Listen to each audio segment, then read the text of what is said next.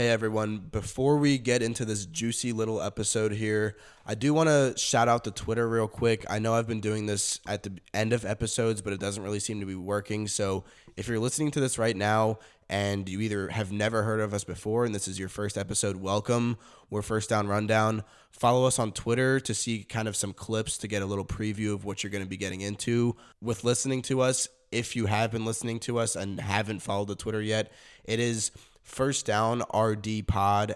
It's at First Down RD Pod. Also, if you just look up First Down Rundown Podcast on Twitter, it should pop up as well. The logo or the profile pic is the same as our logo for Apple's podcasts and Spotify and everything like that. So, yeah, if you guys could just do that for us, that would be great. We're trying to grow our platform on Twitter. I think that's really how we're going to get our best exposure. And so, if you guys could give us kind of a base of a following, that would be great. Again, we're going to be posting pretty consistently on there. We already have been. So, it would be great if you guys could give us a follow. But with that being said, I hope you guys enjoy the episode. Let's get right into it.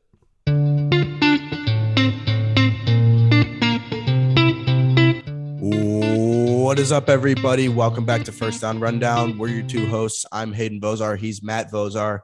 Finally, back to just the regular two brothers on the on the podcast today. Really excited about it. We're going to be talking some NFL draft. It just ended today. Today's Saturday, April 30th. So we just got done with the draft a few hours ago.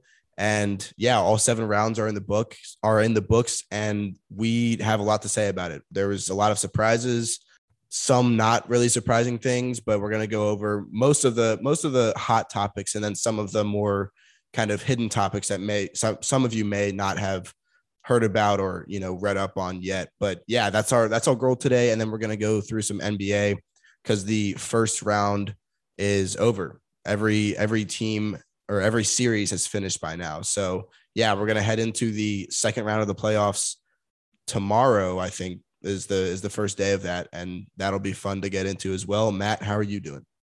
Yeah, it has been a while since it's just been us two. It's kind of kind of weird, but good because obviously um, it was funny. I I've actually I've actually moved uh, since the last time we recorded a podcast together, um, and and we were gonna do you know the, the, big draft extraordinaire all together. And I was kind of you know I was busy. I was driving back and forth. I was you know all doing all this stuff, and yeah. And Hayden was like, oh, you know, we'll try to make it work. And I was like, honestly, dude, I will not provide any more quality. I will actually lessen the quality of the podcast as compared to obviously Ishan and, and AZ, who did a great job. Um, you know, providing their their insight on the draft, and and they hit on a lot of stuff. I mean, you know, just hearing what they said, and then kind of watching the draft, and you know, watching the first yeah. round on Thursday night it was pretty accurate. So they uh, that was definitely that was definitely good. Um, yeah. So went through the move. It was you know it was what it was. My the place that I was living at before is, is kind of, I'm actually glad to be on because it's one of those like you know the building is so old and there's no it so you can only for those of you who are looking to get an apartment anytime soon just get live in a newer ish building because the struggles that I've dealt with with the the the less built old buildings first of all well really the biggest problem is that there there's only there's a heating and an AC system but only one works at the at a, at, at a time. And so like in the winter they have the heat and in the summer they have the AC which is fine but the problem is when they're switching from heat to AC or vice versa the other nothing works. It's it's just there's just no air. And so like this past week was like uh, the the full like the full range of everything where I can't turn on my heat or AC. There's just no air in the apartment, which is fine because you know during the day it's like 60. Okay, cool. Um, but I think like on Monday of this week it was like 80. And so I'm like sweating at night. And I'm like have like three fans blowing on me. And then two days later it's like 32 at night. And I'm like tiny Tim in Christmas Carol, like with the oven on, like chestnuts roasting on an open fire, but my chestnut the chestnuts are my hands because I'm like so cold. So yeah, it was uh it, it was it's been a it's been a process, but we're here, right? We're still grinding. As he had mentioned, the draft finished uh, today and the NBA playoffs begin, second round begin um tomorrow. So it's, it's, we're kind of in this good transition period here, um, and and you know we're ready to get into all the all the latest news and, and everything that's going on. Yes, chestnuts roasting on an open fire. Matthew's hands. Yeah. Yeah. poor poor Matthew sleeping sleeping in a cold apartment. But yeah, I was uh, speaking about that episode that that we last had with Az and Ishan. That was a really good episode. I actually my our dad listens to every one of our episodes. You know, one of our biggest fans out there. Shout out to him. We might have him on an episode in the future. He keeps on asking us, and I keep on telling him that he can come on, but I don't know. He might be a little bit scared coming on. I don't. I don't know. It. We'll we'll have to see. But yeah, he told us that he thinks that that episode was actually one of our best so far, which is a pretty big compliment. I feel a little bit bad because I didn't I didn't even preface why Matt wasn't on that episode too. I kind of just said like, "Oh, it's actually not your two hosts, it's just me." And I just skipped over why Matt wasn't on the podcast. But I I just had to get into it. It was really busy day for me actually. And so, yeah, that was kind of bad on my part, but Well, and again, now you guys know why I wasn't on there because my my hands were chestnuts roasting yeah. on an open fire. All right. That's right. That's right. Or not roasting on open fire because there was no right. fire to yeah. be roasted. Under so. seven blankets. That's right.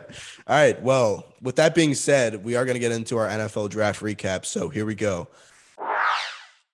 First things first, we we are going to talk about. I want to talk about at least who we think each of us thinks won the draft this year or had pretty much the best draft. And I'm going to go first. And I think that my answer is a little bit different than a lot of answers that I've been seeing on the internet. And I've been talking about the draft with my friends. That's all I've been watching and all I've been talking about with my friends for the past couple days.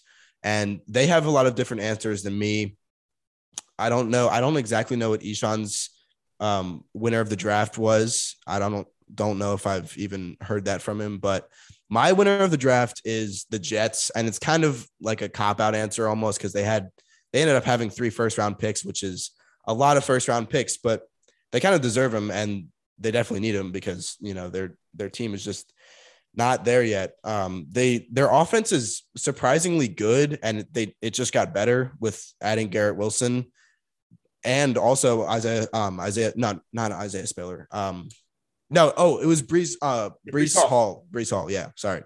Um, they ended up getting getting him, and yeah, that I don't know why they did that because they have Michael Carter and they have a pretty good backfield, but I guess they just needed a kind of a bigger back. But I think that they won the draft because yeah, dude, they ended up getting Sauce Gardner at four, which I don't think anybody thought was gonna happen. I don't know why the Texans went with um Derek Stingley because that I don't know. That just wasn't that wasn't the pick in my opinion. If if you were going to go with a cornerback that early, which I understand, I totally understand that Texans doing that because they pretty much just needed anything.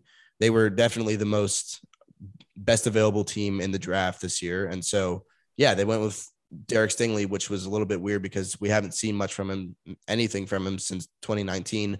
And Sauce Gardner, you know, perhaps gave the best performance of any quarterback in any in, in all of college football history. So it was a little bit weird seeing Sauce Gardner fall to four, and I totally get why the Jets didn't even go um, with Kayvon Thibodeaux or anything or anybody like that because yeah, if Sauce Gardner was still on the board, that was the best way to go. So they got they ended up ended up getting Sauce Gardner and then Garrett Wilson at what was it like seven or ten or uh, ten I think, um, and then they got it was a 26th pick they traded up for it and they ended up getting Jermaine Johnson, who dropped all the way down to 26, which was insane. He there's always that one guy that slides down in the in the draft, um, and you could argue that you know Malik Willis and the other quarterbacks slid as well, but Jermaine Johnson was one of those guys that was basically like a surefire top 20 pick at least, maybe even top 15. I saw on a lot of draft boards and he ended up falling to 26 and fell right to the the Jets. I'm sure they traded up for that. They they saw that and they you know they said we're not going to wait any longer. Let's just trade up and get him right now. And they ended up getting him. And that that was a great pick, yeah. And they had one of the first picks in the second round, which was um which they you know they picked Breece Hall with. Which again, I don't think that they needed him that much, but if they believe that that was the best pick at that time, and he was definitely the best running back in the draft, so um, yeah, I you know I commend them for that. They are in the Patriots division, so I hate saying it, but they could be a contender this year. Like they, again, it's they're rookies, and I don't want to you know I don't want to give too much hype to them because like Garrett Wilson's probably going to start, um, and Breece Hall might start as kind of like an early down back, and Sauce Gardner, I bet you will start as well. And then Jermaine Johnson will, will also probably start. But again, like these guys, I think people hype up, hype up the draft a lot um, in terms of how the team will do next the next year. Like these guys are just getting used to the NFL. So I don't know if they're going to be top tier or not even top tier, but I don't, I don't even know if they're going to be like mid tier. They might still be the Jets that we know and love, the Jets that don't do well at all. But um, but they've definitely got a bright future ahead. I think that they had the best draft by far. Um, you could make some other arguments here with with with some other teams, but I want to see what Matt has in mind. I think, I mean, yeah, I think you're right with the Jets. Um, I, I think you're spot on. They got three of probably the top 15 players in the entire draft. And yeah, they had two top 10 picks. So, you know, right. But if you have those top 10 picks, you gotta, you gotta cash in on them. Um, I'm gonna go, I'm gonna go with another team. I'm gonna pick the Ravens. I think obviously I think most people are to say either the Jets or the Eagles, um, just because I think of what the Eagles did, not only in the players they drafted, but obviously also players that are already in the league, aka AJ Brown. Um, but I think that the Ravens did a great job drafting players who will be good for that organization, as they always do, right? I mean, you know, they've drafted Ray Lewis. They drafted Ed, you know Ed uh, Ed Reed, all these guys who are in the Hall of Fame, basically. Um, and so I think that, but when you when you really kind of break it down, obviously, so they got Kyle Hamilton at at, uh, at 14. He, I think, is probably a top five talent in terms of just like the impact that he brought to that Notre Dame defense. And he's like a Kam Chancellor type of safety where he's like 6'4, 220. Um, and he and he lays the boom, but he also can run. And I think that that was kind of the knock on him going into the draft was that he, he ran like a four five seven or four five nine or something, um, 40 yard dash at the combine. And so people were like, ah, you know, he doesn't have the speed. Obviously, he has the body type. But I'm like, honestly, like if if the guy's producing and you can see him on a field and you're watching the tape and he's doing all like for whatever 40 time it is like he's able to get to the ball or the ball carrier or you know wherever he needs to be you know despite not having maybe the fastest you know 40 yard dash at one you know random field in Indianapolis. So I think that you know I think that for for what they got for the player that he could potentially be it, honestly, like we talked about Ed Reed, that that's kind of the player that I that I see him turning into. Um, and I think that you know, I think that's he also has potential to be like an like outside linebacker type deal too, where it's like he can kind of play wherever. And I think that's kind of the advantage to uh, to that there with with with Kyle Hamilton. And then um, the Ravens took Tyler Linderbaum. I, I, think it was 26 or 27 late in the first round, who he's a center from Iowa, and you know, obviously, we all know that Iowa's a, a running football team, and you know, they they breed their offensive linemen like it's like it's no tomorrow. Um, and, a ton of offensive linemen had gone, uh, you know, before Tyler Linderbaum. Obviously, he's a center, right? So he, he's not going to have the size and, and, and comparability in terms of just you know overall raw raw you know size and and you know something that you can build off of as a as as you will with a tack, you know, a huge tackle, right? But like if the guy's going to play center in the NFL, that's totally fine. And I actually saw this stat. I think they said it on the broadcast where I think it was like every center that's been drafted in the first round for like the last 10 years mm-hmm. has been signed to a second contract with that same team that they were drafted with. So it's yeah. like clearly if you're going to draft a center, they can play in the NFL and you know obviously they're you know they're they're they're, they're smart, they know where the ball's going and so I think that that's that's a really good sign for you know for kind of solidifying the offensive line uh, of the Ravens going forward. And obviously, we know how the Ravens offense works, which is mainly focused on the run. And and you know if, if you can have a guy in there kind of you know right from the start to to to kind of gather everything else and, and make sure that that run game goes smoothly. I think that's a great pick too. And then their first second their their first second round pick, so the in the second round, their first pick uh, was David Ojabo, who like also fell because he tore his Achilles in uh, in in uh, in their practice or pro day or whatever it was a couple months ago. And so, you know, you're kind of gambling on whether or not he'll be able to play right away. But at, at the same time, like you know, the Ravens are probably going to make the playoffs this year. It's not like they need you know starting you know outside linebackers immediately like they can definitely make this a, a kind of a project almost and, and and kind of work this out later on so i think that for for the pieces that the Ravens got and like the needs that they have, I think eh, w- like the the players that they drafted and the positions and what they're planning to do with these guys are are is really like stands out to me as, as something that you know was really good in the draft. Obviously as i mentioned there were like nine trades in the first round with like you know teams moving all over the place and and we'll get into that a little bit more but i think that just from a sheer like you know it's your pick and you got to pick the player that's going to suit your team best or at least best for your situation um and and like combined with the upside that that player has to actually perform at an NFL level i think the ravens killed it yeah for sure they they definitely played the whole best available game um, in, in, in this draft, which is not something that you see a lot of teams do. That's not how our mock draft went on Tuesday when Ishan, Az, and I did our mock draft. We we really focused our picks around which team needed who and which team needed what position. But yeah, the Ravens just went out there and and pulled the trigger on Kyle Hamilton, Kyle Hamilton, and then you know again on on Tyler Linderbaum, who if you've ever watched tape on Tyler Linder, Linderbaum, like, yeah, he's a little bit small, but he's a he's still a big body and he is nasty, dude. Like he he just pancakes guys. He's one of those guys that plays until the whistle and plays after the whistle too. So he might have to, you know, clean a little bit of that up in the in the NFL because can't really do that as much in the NFL. But yeah, he let me tell you, he is nice. Um, and so I think you're gonna really see the Ravens benefit from that because again, the Ravens that had the number one rushing offense, I think uh, a couple two years ago. So that's you know that's right up their alley. So that's that's definitely I like that pick by Matt. Um, for the yeah, Ravens. and I think and I think the one thing I forgot to mention was obviously they traded away Hollywood Brown right to the Cardinals, yeah. and so that was kind of I guess the negative. But it's like at the same time, I mean, you know, they have Rondale Moore, they have guys on the outside. I don't think they I mean, I don't know. I guess in terms of receivers, that's probably kind of the, the area that they're most lacking. And I think that that was honestly apparent even last year and kind of in the past couple years, um, ever since Lamar Jackson got the got the MVP, was you know he doesn't really have that many people to throw to. I mean, he was throwing to like Willie Snead and stuff, you know, and, and obviously yeah. they had the, the tight end position solidified with Mark Andrews, but you know, and and they want to run a more you know run focused offense, but you're going to need those receivers on the outside. And I think that giving away your clear number one one.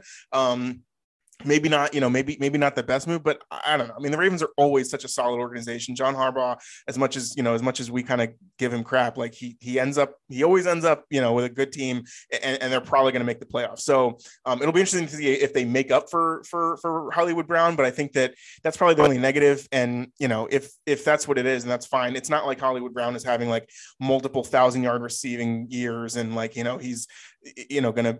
I think he'll be good with the Cardinals, right? Which is where they traded him. But like, I don't. He just hasn't really produced much um, over the past couple of years, really at all. Uh, in Baltimore, he was hurt a lot too. So it's. I, I, think that it's honestly one of those things that they clearly said like we can give this up now because we're planning for the future in terms of you know getting our offensive line solidified, and then obviously having you know two you know studs on the defense to kind of you know bring Baltimore back to where it used to be with those defenses. Yeah, for sure.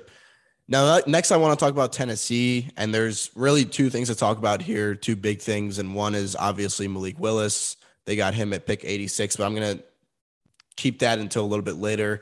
I'm gonna talk about their trade with the um, with the Eagles because a lot of people say that the Eagles also kind of won this draft, which is a little bit interesting. They didn't, you know, they didn't draft any like star offensive players really. Um, I think they got a they got a center with their second pick. His name is uh, Cam Jurgens from from Nebraska. I'm sure he's pretty good. I don't really know any you know much about him, but yeah, I mean they got Jordan Davis and Nakobe Dean. Nakobe Dean fell to them in the hundreds, it, or no, sorry, 83. They got him at pick 83. So yeah, but that that was one player that I thought was going to go maybe even in the first round. I thought for sure early second round if um, if he fell out of the first round, and it was super surprising to not see him go right away yesterday. So yeah, it um they I think Tennessee is one of those teams that like a lot of people are saying, you know, well, they traded away AJ Brown and they are beefing up the Eagles. The Eagles again, yeah, they got, you know, they got AJ Brown as their quote unquote star uh, offensive player this draft because he technically was part of the draft because he got traded to them during the draft. So I mean, you could count that as as almost like a draft pick. But yeah, like I think Tennessee they tra- they drafted Treylon Burks, and I totally expected them to, to do that at uh, pick number 18. As soon as they they traded away AJ Brown and Treylon Burks was still there on the board, everybody was comparing Treylon Burks to to AJ Brown coming into this draft, and that's exactly who they got. So I think that they didn't even really. That wasn't a bad move at all. They're saving a lot of money with that uh, with that trade, and you know Treylon Burks is probably going to end up being pretty much this ha- having the same effect on Tennessee, in my opinion. Um, I think AJ Brown was just, you know, he's very injury prone, and he he was he was basically always hurt there. He played, I don't know, he, he's probably played like a total of eight or you know eight to ten games over the past couple seasons, which just isn't something that you want, um, especially when you're paying a guy a lot of money. And Philadelphia is paying him a lot of money too. I mean, I think it's like 25 mil a year, basically. I think it's only 57 million guaranteed over those four years. Um, but it's you know it's up to 100 million that he's going to earn. So he's getting paid a lot. But I think that Tennessee going with Treylon Burks and, and saving all that money is um is, is definitely going to help them in the in the long run. And then Malik Willis, I mean, yeah, I I'm, not going to talk about Malik Willis yet. Um, I, I kind of want to talk about some other stuff and then talk about Malik Willis because he happened kind of later in the draft. But yeah, I'm gonna head over to Matt to talk about whatever he wants to talk about. If he wants to talk about the the Titans, then he can, or the Eagles, whatever you want to do. So go ahead. Yeah, I'll just mention quickly. I think an under talked about uh, kind of narrative coming out of the draft, especially in regards to the AJ Brown thing. A lot of people are saying, "Oh, the Titans basically just you know traded AJ Brown for Treylon Burks," and it's like no, not really. And Hayden did a great job of pointing out the money aspect. And if you guys were paying attention to the news, obviously you had the Deebo Samuel thing where it's basically like, you know, I'm not getting paid enough. So, you know, I don't want to play. And, you know, whether that's fair or not, we can even talk about that on a, on a separate podcast. AJ Brown was in the same boat, right? I think there was like there were you know there were reports coming out he was just going to skip training camp or skip OTAs or whatever um, because he wanted to get paid more money, and it's like honestly, like if you're the Titans organization and you're already capped on money and you obviously have, you know, you're like, you know, they were the number one seed in the AFC going to the playoffs this year. Like they have a solid team, right? So it's like you know, obviously AJ Brown is top, probably one of the top, you know, top five receivers in the NFL. So yeah, he's, he's obviously great talent, and you can't compare him to Treylon Burks when Treylon Burks hasn't done anything. But at the same time, it's like if you're going to save all that money and hassle, because there's also a chance that like you make all this stuff happen for you know for AJ Brown and, and whatever, and then he just like ends up not playing or not playing very well. It's kind of I think a, a you know one of those reasons where behind the scenes, I think the Titans kind of had to, or they, at least they thought they kind of had to do this. Um, to kind of just get things, you know, get things going. Uh, but I don't think a lot of people were kind of realizing like, you know, it could have been honestly way worse. So the fact that they just got a rookie receiver who's obviously, you know, proven himself. He he played for Arkansas, who like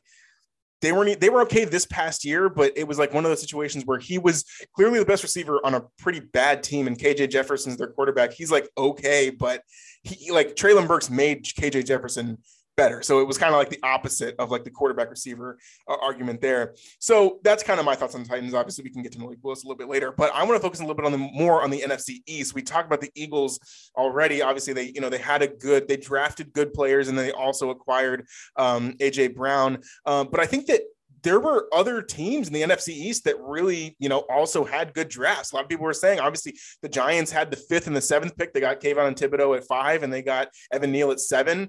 Arguably the best defensive play. I mean, Kayvon Thibodeaux was supposed to go first overall for like the last yeah. year and a half, right?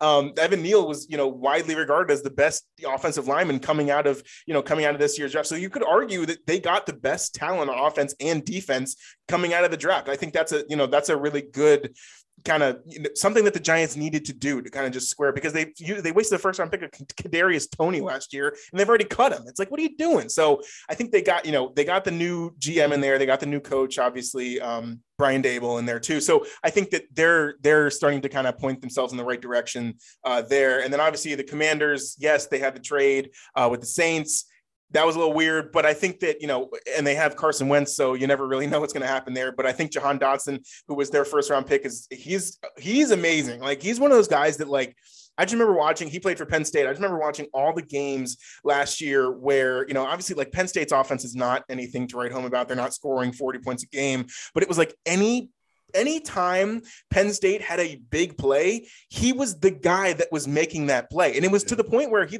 they're playing defenses like, you know, Wisconsin, Auburn, like teams that have really good D Iowa have really great defenses. And you know, the, all these Big Ten games end up being like 10 to 7. And you're like, okay, so when it comes to Penn State, we're going to try to defend one guy.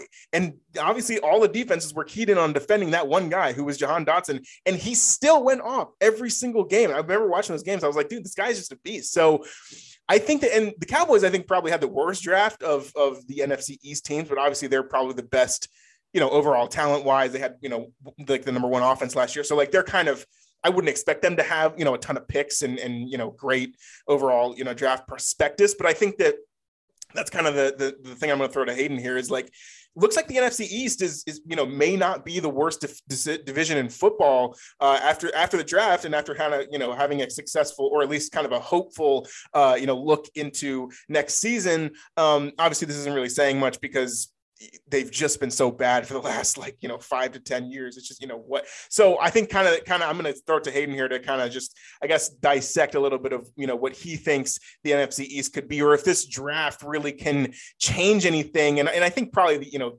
the, the, overwhelming answer is like obviously it's not going to change things immediately this year but kind of you know what's what's the outlook? What are we looking at maybe the next couple years here uh, you know with these teams kind of rebuilding in the nfc east and rebuilding i would say you know probably uh, getting off to a good start at least. Yeah i i think that you did a great analysis of of all the picks that you know all, all the big picks that each of those teams had and i think that again i mean the eagles like the one thing that i'm looking at from them this coming year is Jalen Hurts proving that he can be their stable quarterback and that he can, I guess, you know, be their franchise QB at this point. I'm a huge Jalen Hurts fan. Jalen Hurts is my favorite college player of all time. Um, I loved him at Alabama, and I loved what he did when Tua Tagovailoa took over there, and all he did was support Tua, and then he moved on to Oklahoma and was great there. So I have nothing but respect for Jalen Hurts. I love him as a quarterback. I love him as a as a person, um, and I think I really hope he, he succeeds there. But I think what the Eagles are doing is exactly what the Giants are doing as well, and they're setting their quarterbacks up for a very good season. Um, you know, they got protection for, for well, the Giants got protection for Daniel Jones with Evan Neal, and then the the Eagles got obviously got AJ Brown for for Jalen Hurts. And I think getting a getting those uh, better defensive players in um, in Jordan Davis and Nakobe Dean, who also you know both played for Georgia, which will be huge in terms of chemistry reasons and stuff like that. Um, I think get, beefing up a defense on a team is definitely going to help the quarterback too, just in terms of confidence.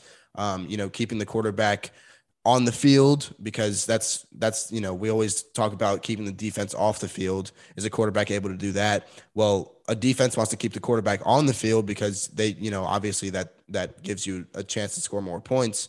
So that's what i'm looking for from J- jalen hurts this year. I really hope that he um you know that he kind of steps up this year and and and does well. I don't really care about daniel jones if, if i'm being honest. Like I think he's had a bunch of chances to step up. Um, last year, we all said that it was his year to step up, and then he didn't have any any of his receivers for the whole year, which was really unfortunate. But um, but yeah, I think the Giants like.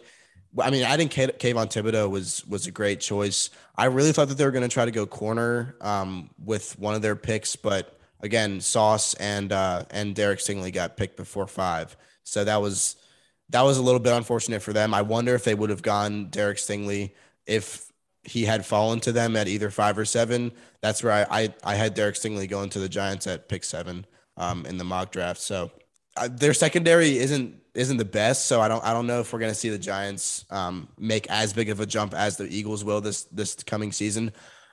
But yeah, like I mean, it both of those teams are definitely a lot better. Like Matt said, the Cowboys are already kind of solidified as uh, the front runner in that division. Um, and then, yeah, Jahan Dotson, like Matt was talking about, a lot of people are kind of doubting him. Um, he's he he's really good, really really good. Az I think was talking about how high he was on Jahan Dotson in our last draft episode and our mock draft episode, and yeah, I mean the guy's like five eleven and he has I think like a six foot four catch radius, which is just insane. Um, pretty much all of his highlights that they showed after after the guy gets picked, they always show like a few highlights of him. And I think like all four of his highlights were a one-handed catch in some shape or form, which is just crazy. Um, like Matt said, he just takes over games, and so I think he's really going to take a lot of the pressure off of Terry McLaurin.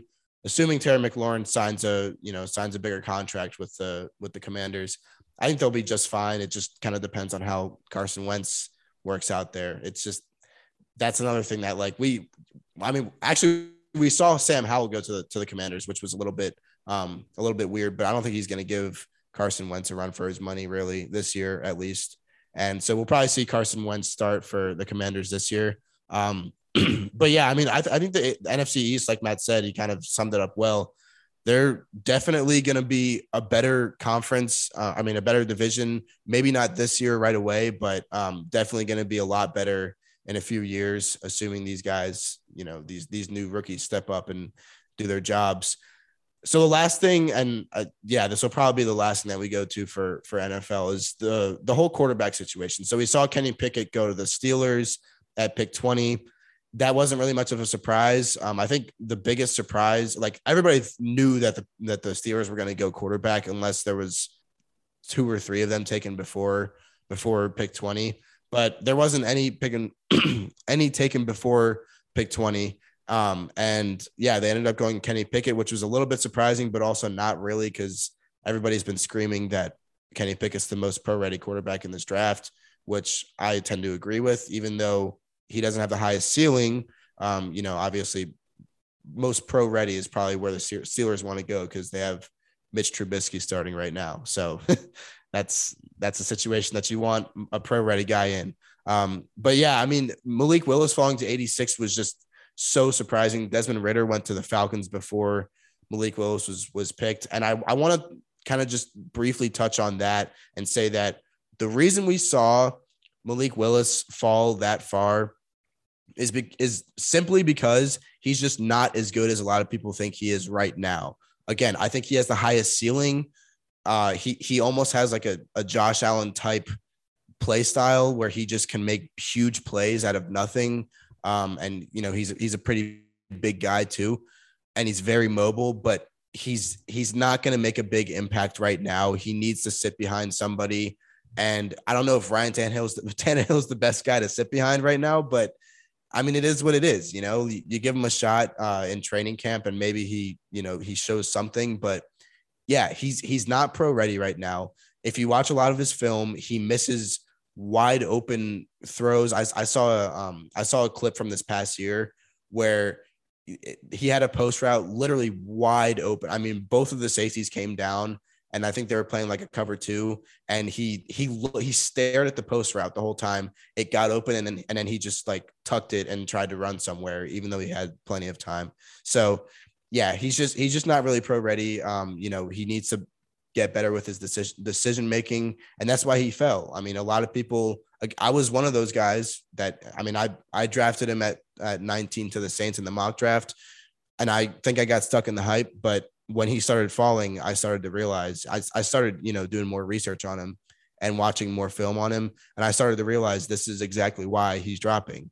If everybody watched film on him, they would I think that they would realize, but it's just that he played for Liberty and nobody really watches Liberty's football games. So that's that's my take on uh, Malik Willis. Again, I I hope he does well in Tennessee. Um, I think it's honestly probably the best situation for him in terms of the other places that he might have gone, where he might have gone to like Seattle, where you know Drew Lock is the only other candidate for the quarter for the quarterback position there. And then, um, you know, maybe Atlanta, he would be sitting behind Marcus Mariota, who sat behind Ryan Tannehill. So obviously that's not even, you know, that that's a worse quarterback to sit behind. So yeah, I think that overall Malik Willis is is in good hands in Tennessee. He's gonna be fine, but that's definitely why he he dropped, and I, I see exactly why he slid this draft. Yeah, and I think the other thing to add on to that is that, you know, right, he did play at Liberty. Now it's funny because, you know, Hayden and I are also obviously, you know, from Virginia. And so, you know, Liberty is kind of there. It's a little bit far away from us, but you know, it's it's it's a school in Virginia. So it honestly, it's like it's around here. It's like, oh, we hear about Liberty all the time because you know a lot of people go there. We have friends who go there, whatever. But you know, for for everyone else in the country, it's like, what what is Liberty, right? Like, where is this school? It actually is in the absolute middle of nowhere, Virginia. Um, and so that's I think kind of where Hayden's a little bit going with, or at least that I'm going to add on the to, to the point because I think he made a good one. Is that two? We got to think back, man. Like three years ago, he was at Auburn. He was recruited by Auburn. He went to Auburn and he got beat out by Bo Nix two years in a row. So he transferred and he transferred to Liberty. Now, obviously, right, you're going from, you know, Auburn, you know, classic SEC country, like, you know, biggest school there. Yes, clearly he has the talent to be able to, you know, to perform at that level of school but he didn't even he didn't even win the starting job. And then he transferred and obviously he's a great athlete so he made it happen at liberty. But like the other thing is liberty's not in a conference. They're an independent school. And so they can kind of decide whatever schedule they want to play each year. They're not playing you know a big 10 schedule where you're facing up against michigan state and ohio state and you know and penn state and all these other you know great schools all the time nor is it the SEC, clearly, which he would have, you know, been doing at Auburn. Obviously, we know all the great SEC schools. So, you know, they ended up playing. Some of them were good. You know, some some games they, you know, they played good competition. They had a lot of upsets, right? They beat, you know, I, I think they beat they beat NC State. They beat like Syracuse. They beat a bunch of like clearly, you know, Power Five teams, but they were also playing a lot of Sun Belt teams like Coastal Carolina, Georgia State. Like, so I think that you know, we get wrapped up in the athleticism, and clearly he's the best athlete of any of the quarterbacks that were in this class. And that's the reason why he had so much hype that he was going to be the first one picked. But as he had mentioned, and, and I, th- I do think the film, to some extent, like can can be biased, right? Because it's going to sh- just show all the amazing plays he had, and to some extent, right? If you're a quarterback at Liberty in independent conference, like you're going to look like Lamar Jackson, right? But it's like that's that's not what he is, um, and, and, so there is definitely this an aspect here to where it, you know you kind of have to, I don't know, you, you kind of have to think about like yes, he he's the best athlete of any of the quarterbacks but is he like even close to having been played in you know in a uh, in a competitive division and you know in a bunch of game meaningful super meaningful games really not that much but I do think that's kind of the advantage of you know Tennessee, and I do like that Tennessee picked him. Obviously, as Hayden mentioned, I completely agree. it's not like he's going to be sitting behind Aaron Rodgers and learning all of his tricks, right? I mean, it's Ryan Tannehill is like kind of whatever. Um, but Tannehill's been fine as a starter, and you know he's an NFL he's a he's a veteran NFL quarterback at this point. And at that point like it, that's really all you need. Like if you're going to learn under a guy like he's just kind of one of those guys that you would do it. So I think that he will have time to, to to grow and he will have time to develop. And dude honestly like I mean, again, I'm not I'm not trying to fall fall victim to all to all the hype here, but like thinking about an offense that has like obviously if Treylon Burks, you know, turns out to be amazing, basically just another version of AJ Brown. Obviously, I know that's a big stretch, but hey, let's assume that that happens.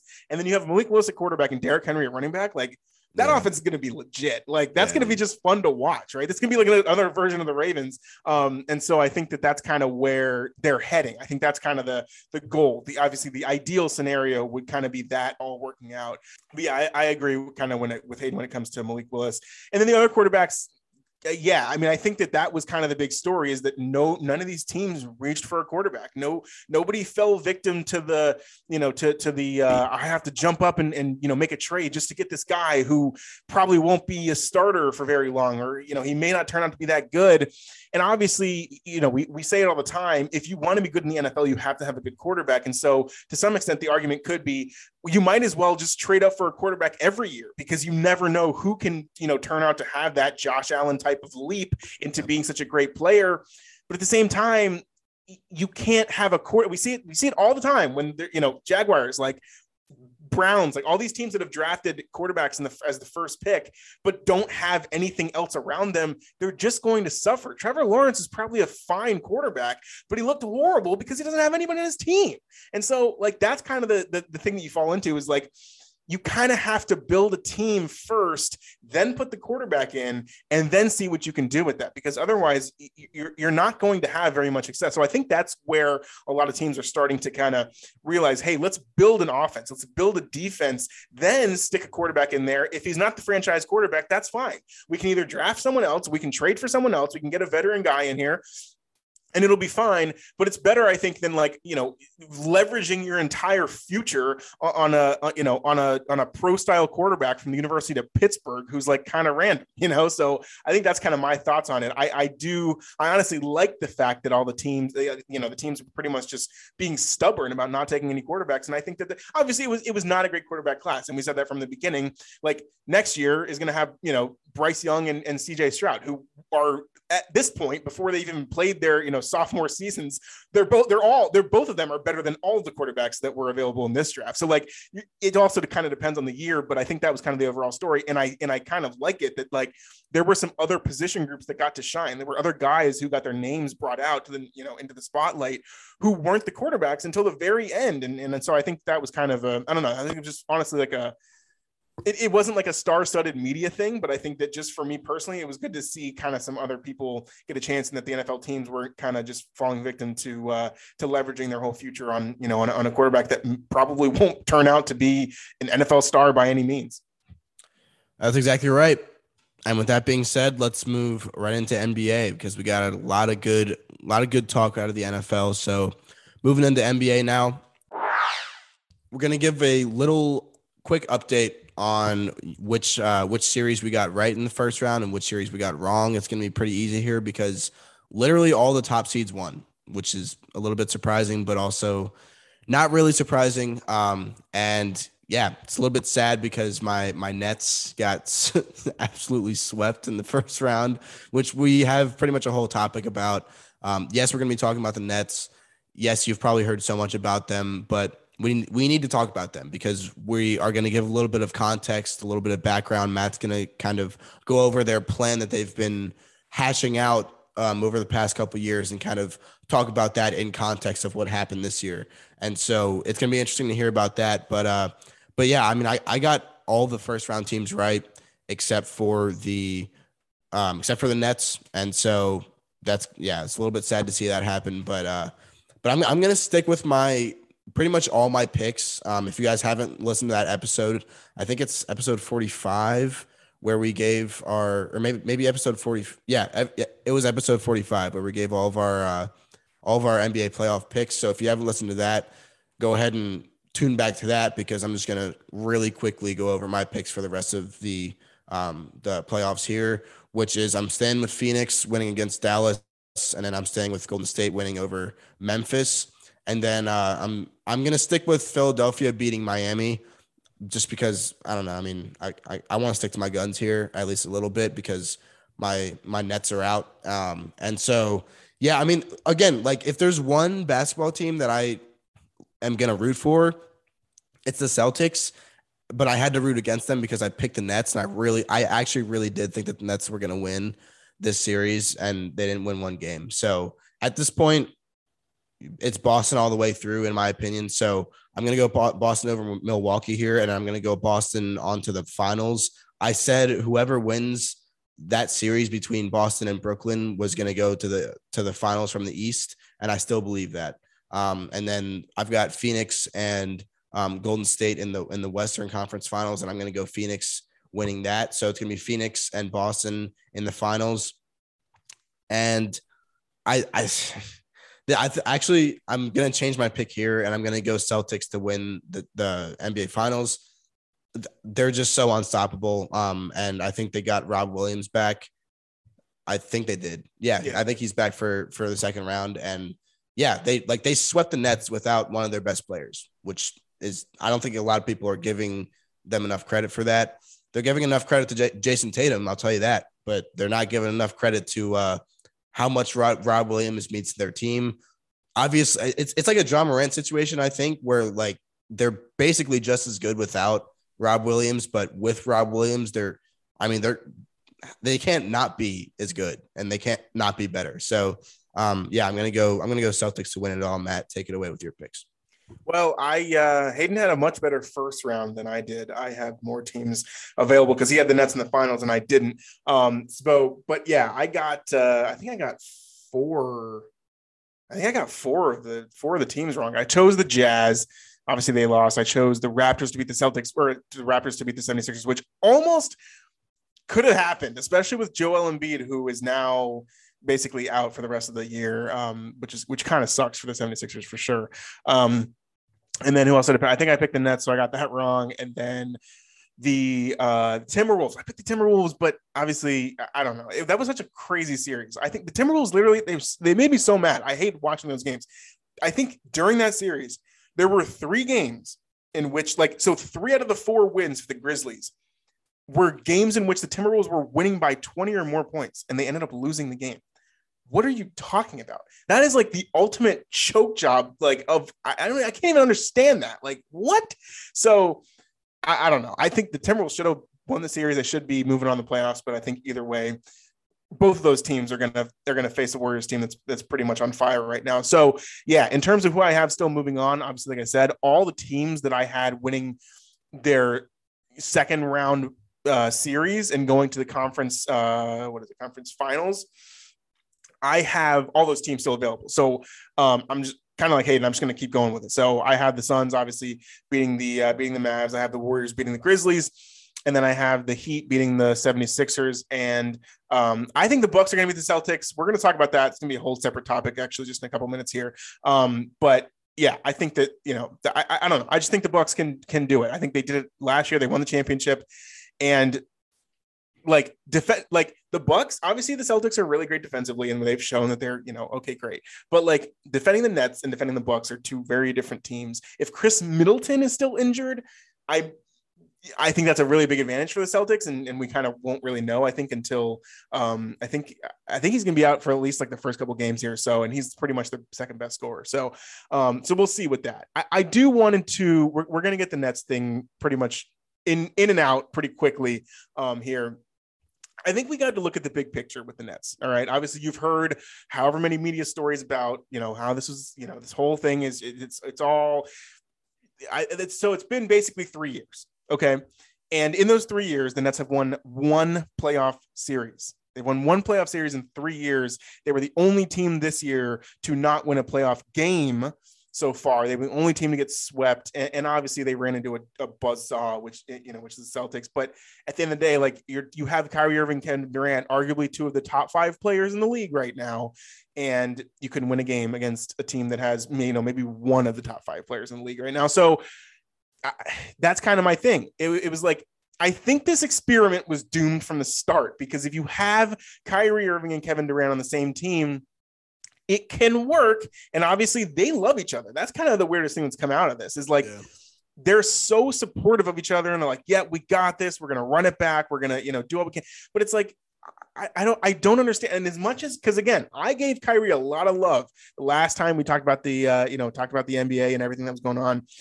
I was like, that guy is so good at basketball, but he just can't like sometimes you gotta have the person in your life to just like tell you, like, hey, you you you kind of suck right now. like, get your stuff together, you know, all this stuff. And so I, that's kind of what was the point for me. And like, you heard him after literally, like, the team just got swept, and they're like, what like what went wrong and he's like well you know it's it's it, it's tough to gel uh you know it's it's it's tough to gel with a team when you only have like you know a couple weeks to do it you know if we had this team together since october you know that would have been better it's like Kyrie Irving you're the one saying this you're the one who was sitting out. You're the one who was like, not obviously, you know, the vaccine thing is, is what it is, but it's like, th- like you knew what the rules were in New York. Like you couldn't play any home games. So it's like, why are you saying like it's not your fault? Now, obviously, he didn't say it was his fault, but in, but it is. That's what I'm saying. It's like he's like, oh well, you know, I'm going to give this excuse as to why we didn't win, and it's because our team wasn't together enough. And it's like, but you're the reason that the team wasn't together enough. Yeah, like, what? he he did say sorry. Um, he he will he he said sorry in the form of like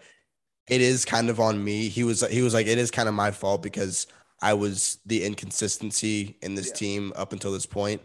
But yeah, you're right. Like it's he he addressed that in a way that made it seem like he's not at fault for it, which again, we can't really put any fault on him because you know the vaccine is, is his choice or whatever. But yeah, it's like you can't talk about it that way. You got to give another reason rather than just like blaming it on something that you kind of caused. I agree with that. Yeah, and then obviously there's James Harden who you know was there for like a hot second, and then got out of there. And a lot of people are giving James Harden slack because it's like, oh, you know, like he didn't stick around. He's just disloyal. Like if he does, if everything's not perfect, and he just leaves. But it's like, okay, let's look at this big picture. If you're James Harden and you just watch all of this like all of these shenanigans, like this, just the craziness that this whole situation is. What are you gonna do? You're gonna want to leave. Like with all of the Kyrie Irving stuff, Kevin Durant's like hurt. He's on and off. He's like really great sometimes, and he's kind of not.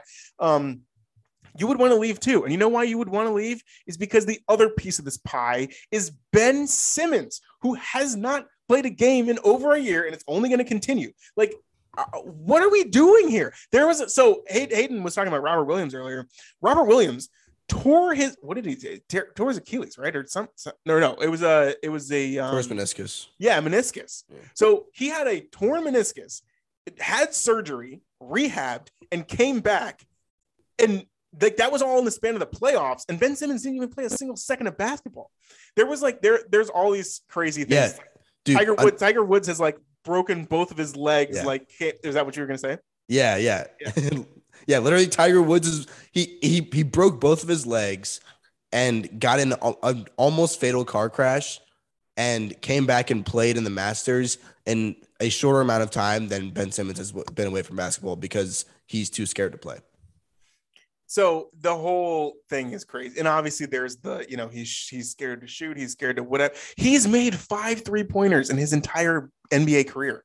What are we doing people? This is insane. I i don't understand what's going it's it's horrible it's honestly so bad um but it's it's you know then it's the back issue oh no my back hurts like do you realize literally Joel Embiid had to be forced off of the court? He was playing with a torn ligament in his thumb on his shooting hand, and he's out there playing game six for his team so that they can win. And Ben Simmons like turns a little bit when he wakes up. He's like, Oh, guys, I can't, I can't do it today. What are we doing? So again, obviously, I'm getting a little worked up about this. I, I, it was doomed from the start. There's no way that you can have that many just uh, ultimate superstars on a team and expect it to work out when you know when, when there's clearly not like an you know an alpha you know in the room. Because like obviously LeBron has done this however many times. He's gotten his he's gotten his you know super team together with the three stars and they've done it. But like LeBron has always been the guy in all of those situations. And obviously, if there is a guy to be the guy in the entire NBA, it's LeBron.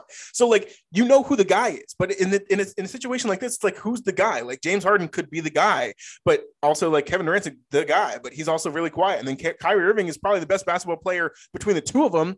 But he's crazy. So it's like, how is he going to be the guy? You know? So it's like there's all this stuff going on. And, and obviously that's why it didn't work out. So I think that we, we kind of have some clarity on that did we have too high of expectations for this team and this experiment and everything that happened? I don't think so. Um, I, I think that if you have that combination of people, obviously, as I said, like looking back in hindsight, it's easy to say, yeah, you don't have a guy, and so it's fine. But going into it, we're all saying Hayden, you know, right a minute at first up, it's like, you know, I we all thought the Nets were going to make it to the finals, and here they are, you know, not having even won one playoff game. And so I think, you know, kind of the next question is where do we go from here? I think it's just going to be more of the same of what we saw this playoffs because James Harden's gone. Ben Simmons is not playing. I, I don't even expect him. I wouldn't be surprised if he doesn't play another game in the NBA, or if it's if he does, it's going to be like with the Kings or something. So, eh, what happens now? Well, I think Kyrie Irving and, and, and Kevin Durant are somehow like you know in love with each other er, to some extent, and like they'll keep going in this like weird cycle of like misfortune and I, it's not going to be good whatever it is.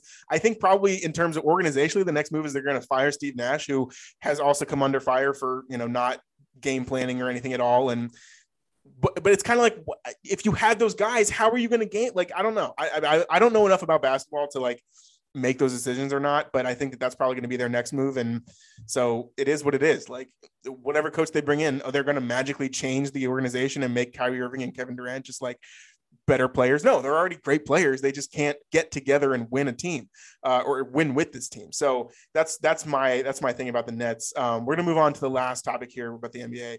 Um, which is the Celtics Bucks series. And I think there's a pretty good argument out there. Nobody's really talking about it yet that obviously this could this could be the best series of the entire playoffs, including the finals and everything out there. But is there a legit? And I'll throw it to Hardman here. I'll throw it to Hayden here because he, you know he was talking about obviously the Celtics are kind of his team, and, and then I was kind of mentioning I think the Bucks are still going to get the finals. But like, is there a legit argument here that the winner of this series can win the NBA championship? I think yes. Uh, there, there's two sides of the argument, obviously, because there's two teams here, and the Celtics. I already kind of alluded to it when I was picking my when I was picking my games here earlier. But uh, yeah, I think that the like the Celtics at this point they've shown me enough to the point where they can pretty much guard any player that you throw at them.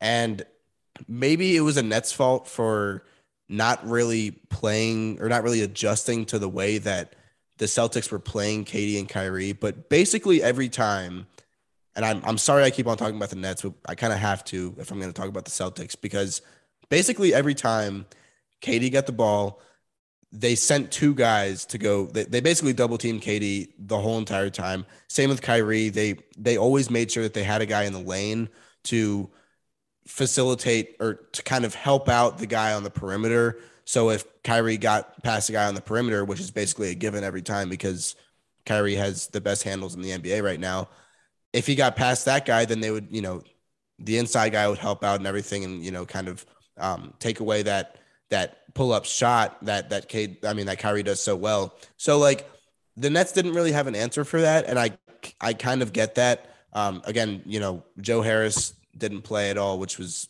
unfortunate. And he's kind of that guy that you kick out to on the outside, and he can, you know, he can make a three pretty much, you know, most of the time if if if you have a situation like that. But they also had the guys like you know Seth Curry out there who is a good three point shooter as well, and you know they they didn't really use him, I don't think as much as they could have. And so yeah, I think that the Bucks have some really good tape to look at um, from the, you know from how the Celtics played the Nets, and even though Giannis is a totally different player than KD, like KD is very dominant, but Giannis is dominant, uh, physically dominant to the point where like even if you double team him, he's still gonna find a way to score, like no matter what, and he's gonna find a way to rebound and do everything. So that's where the the the Bucks are unique. Um, and I think that Matt has a good point saying that the Bucks do really have a chance to win this series. I think the Bucks have. I mean, you know, hindsight is is always twenty twenty, but saying it now, I, I definitely see why people would think that the Bucks have a better chance at beating the Celtics than than the Nets did. At the time, I thought the Nets had a better chance, obviously, because I picked them, but it is what it is now. So uh, yeah, I mean, I think that like speaking from a, a, point of view where we have, you know, the Heat and the 70, 76ers, by the way, I totally forgot that jo- Joel Embiid is, um, is out for the rest of the season. So I'm going to change my, my pick to the Heat. I know I sound like a very bad um, follower of basketball right now, but yeah, again, I have, I've had draft on my mind for the past few days. So give me some slack here. Um, but yeah, I mean, I, I, I think that we're going to see one of these teams, either the Bucks or the, the Celtics come out of the East um, and then, you know, I think we're going to see the Suns come out of the West. It's either going to be the Suns or like you could make a, a case for the Grizzlies at this point, I guess. But they're, again, like Matt said, the Timberwolves actually played very well against them. It's just that the Grizzlies were able to come back from 20 points way too many times. And so I think we're, you know, they've gotten a lot more hype than I think will give them fuel for the rest of the playoffs. So I don't, I don't, I, I think that we're probably going to see the, the Warriors um, pull that out. So in terms of like either of these teams going up uh, up against the Western teams, I do think that since the Bucks have experience from last year in the finals, if we do see a repeat of the finals from last year, I don't know. I I, I truly don't know. Um, I'd like to say that the Suns will win it this time. Is if it is the Bucks and the Suns in the finals. I want to say that because I want, you know, I want Chris Paul to win one. Jae Crowder, um, you know, Devin Booker, even though he's you know got got some injury problems, and so he might not even play for a long time. Um, so yeah, I, I don't know, but I think that it definitely like it's definitely safe to say that if we were going to point to a series right now and say, okay, this is the series that we're going to see a champion come out of, it's definitely most likely going to be the the the Bucks and the Celtics. So yeah, I think that's a good that's a good uh, appraisal of it. But Matt, what do you think? Yeah, I think so too. I think that at least the winner of this series will at least get out of the East. Um, I know that's kind of hating on because I don't think at this point again it's sad. I don't think the Sixers have a chance. Um, they would have to beat the Heat and then either one of these teams to even make to the finals. Without Joel Embiid, there's no chance. I know they have, you know, Tyrese Maxey's going off, and, and obviously you have James Harden and uh, you know, and, and a good team, you know, Tobias Harris and whatever. But without Joel Embiid, you, that team has no chance. And then you're kind of also brushing, you know, we're, we're kind of brushing off the uh, the Heat there, who I think could beat both of these teams. But you know, if Jimmy Butler's, he's been having injury, you know, injury kind of you know throughout that series. Kyle Lowry's been out for however long now, so I think that just with the health status of both these teams, the, the fact that they're gonna gonna go through this grueling series, I think whoever comes out is clearly going to prove themselves as as the star.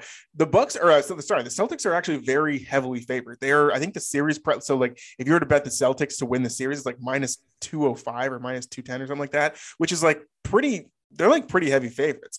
Um, so I think that, and, and obviously that's because of what they just did to the Nets. And I think that, you know, I don't think that's an overreaction by any means, but I do think that the Bucks have a legit shot to to win this series because, you know, I think it really, like I said before, it really all hinges on Khris Middleton. Like he's if he's out for the whole series, I think the, the Celtics will probably win. But if Khris Middleton's able to get back and he's putting up, you know, 20, 30 points a game, like that's that's going to be tough to deal with for, from the Celtics perspective. But yeah, I do think that whoever wins this series gets out of the East. And then basically, here's what I'm here's how I'm going to put it.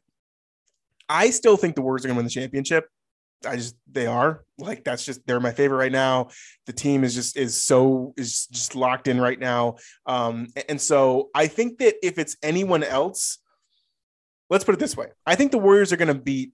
Could they should beat everyone who's left in the playoffs right now? Pretty much, you know, whoever they face from the West, whoever they face from the East, I think the Warriors would win that series. If they somehow lose to the Grizzlies or to the Suns or the Mavericks, or whoever they end up facing um, in in in route to the finals, I think that the winner of the Celtics and Bucks series will win the championship. So that's kind of my my like either or there. Like I think the Warriors are going to beat everyone that I see, you know, left and left in the left in the playoffs. But if they go down somewhere, I don't think I don't think the Suns are going to win. I think it's going to be either the Celtics or the, uh, or the Bucks. So that's kind of how I think things will shake out.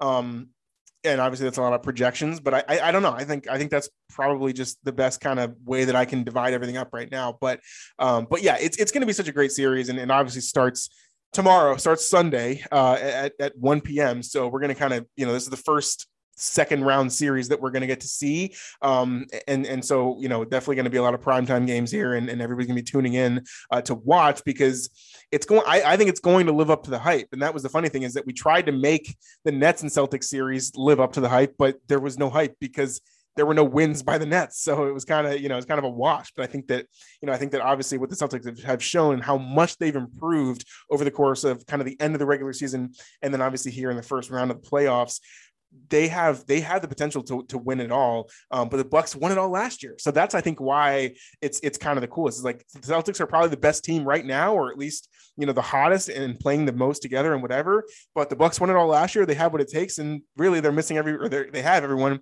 except for Khris Middleton. But you know, if, if he's able to come back, like it's going to be really great. So I'm, I'm definitely, definitely excited for it. Um, and, and obviously, you know, the rest of the series as well. But, uh, but yeah, I think this is kind of a, you know, again, a little bit more of an under talked about subject is like, this is going to be such a great series, but it's because these teams have a legit shot at winning the championship, each of them. So, uh, yeah, so definitely, definitely excited to watch it. And obviously it starts, starts pretty soon. Um, so, uh, we'll, we'll probably have, definitely have one game in the books, maybe even two. No, probably not two. So we'll we'll we'll, be, we'll probably be able to recap some of this on uh, on our Tuesday episode. Uh, you know, coming up here down the road.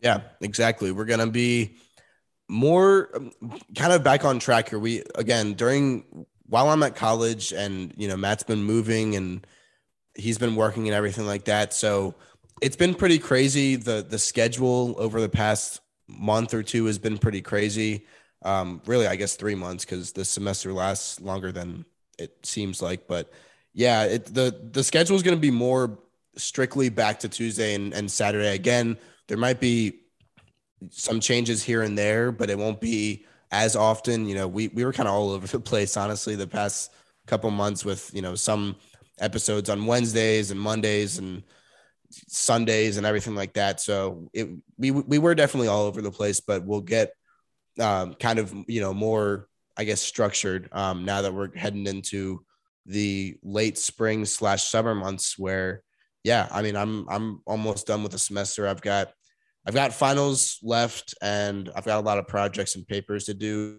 but I mean that's really on my own time. And so I'm not I don't have classes and intramural football games to go to and you know meetings with classmates and everything like that. So yeah, I'll be I'll be pretty good to go here for um for a good while. So I'm really excited for this summer. Again, this is this is kind of like the last episode before I'm I'm pretty much home for the summer. So uh so yeah, next time next time we, re- we record, I literally will be at home and not at college um, for the summer. So that'll be that'll be pretty fun there. And yeah, really excited to get to it. Next episode, you get you guys hear from us. Like Matt said, definitely going to be some NBA playoffs. Um, I don't really foresee much. Actually, um, NHL playoffs are starting what this week, right? This they coming start week. they start Monday. Yeah. Yeah, they start Monday. It's actually So- so, the series are decided now. We probably should have included a topic on Yeah. it, but they start Monday, so there'll be like a couple games played. We can definitely do do a deep dive on the NHL. That's a good uh, good thought there. Yeah, for sure. I yeah, I, I I was actually talking with one of my friends who likes hockey today, and he was talking about the playoffs starting on Monday, and I was like, dude, wow, that's crazy because we don't even have that on the plan for today for the podcast. But again, it's it's all good because we'll uh we'll give that to you guys on Tuesday as part of our NBA episode, so that'll be fun.